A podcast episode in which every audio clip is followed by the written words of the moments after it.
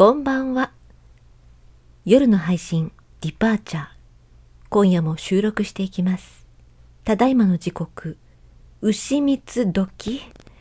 夜中の2時を少し回ったところです。エネルギー残量25%。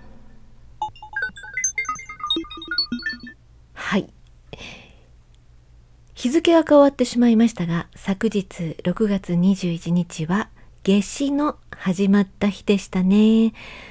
夏至は21日から7月の上旬ぐらいまで続きますね。普段はすっかり忘れておりますが、北半球が夏至の間は、南半球は冬至でございます。夏至ってとりわけ何かをするとか、冬至のようにかぼちゃを食べましょうとかね、あんまり大々的には聞かないんですけども、6月の後半ぐらいになると、神社で大きな輪っかを見かけたりしませんか？大払えって言うんでしたかね。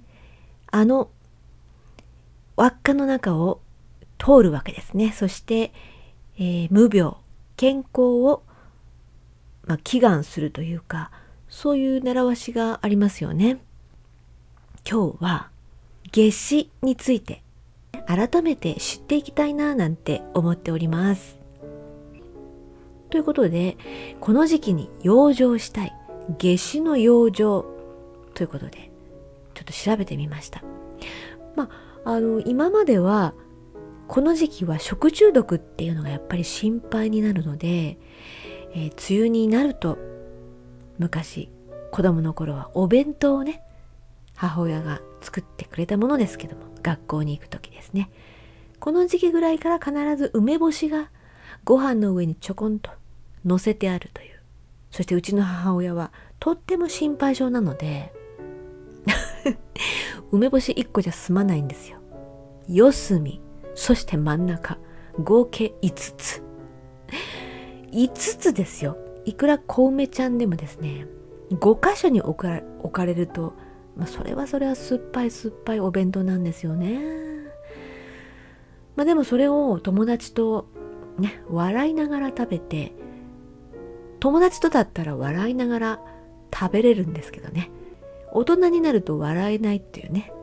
子供の時は若い時は何があってもそれを笑いに変えてしまうという。あまた話がそれてしまいました。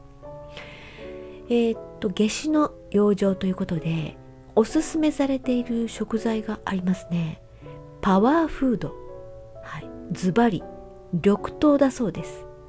緑豆もやしとかね聞きますね。あそうか。春雨。春雨も緑豆が原料になっているものありますのでね。あ私春雨大好き。そっか。明日から春雨を意識して食べたいと思います。そしてあとおすすめの食材としてはセロリなんかも挙げられていますね。セロリ美味しいですよね。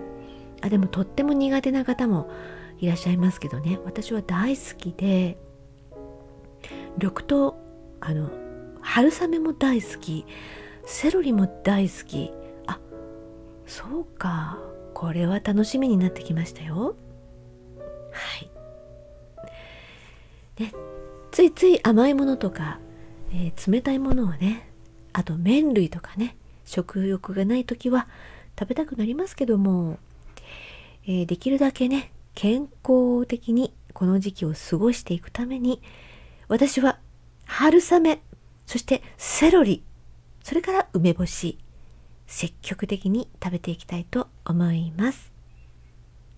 この辺りでパワーチャージエナジーチャージをするステーションへ帰りたいと思います。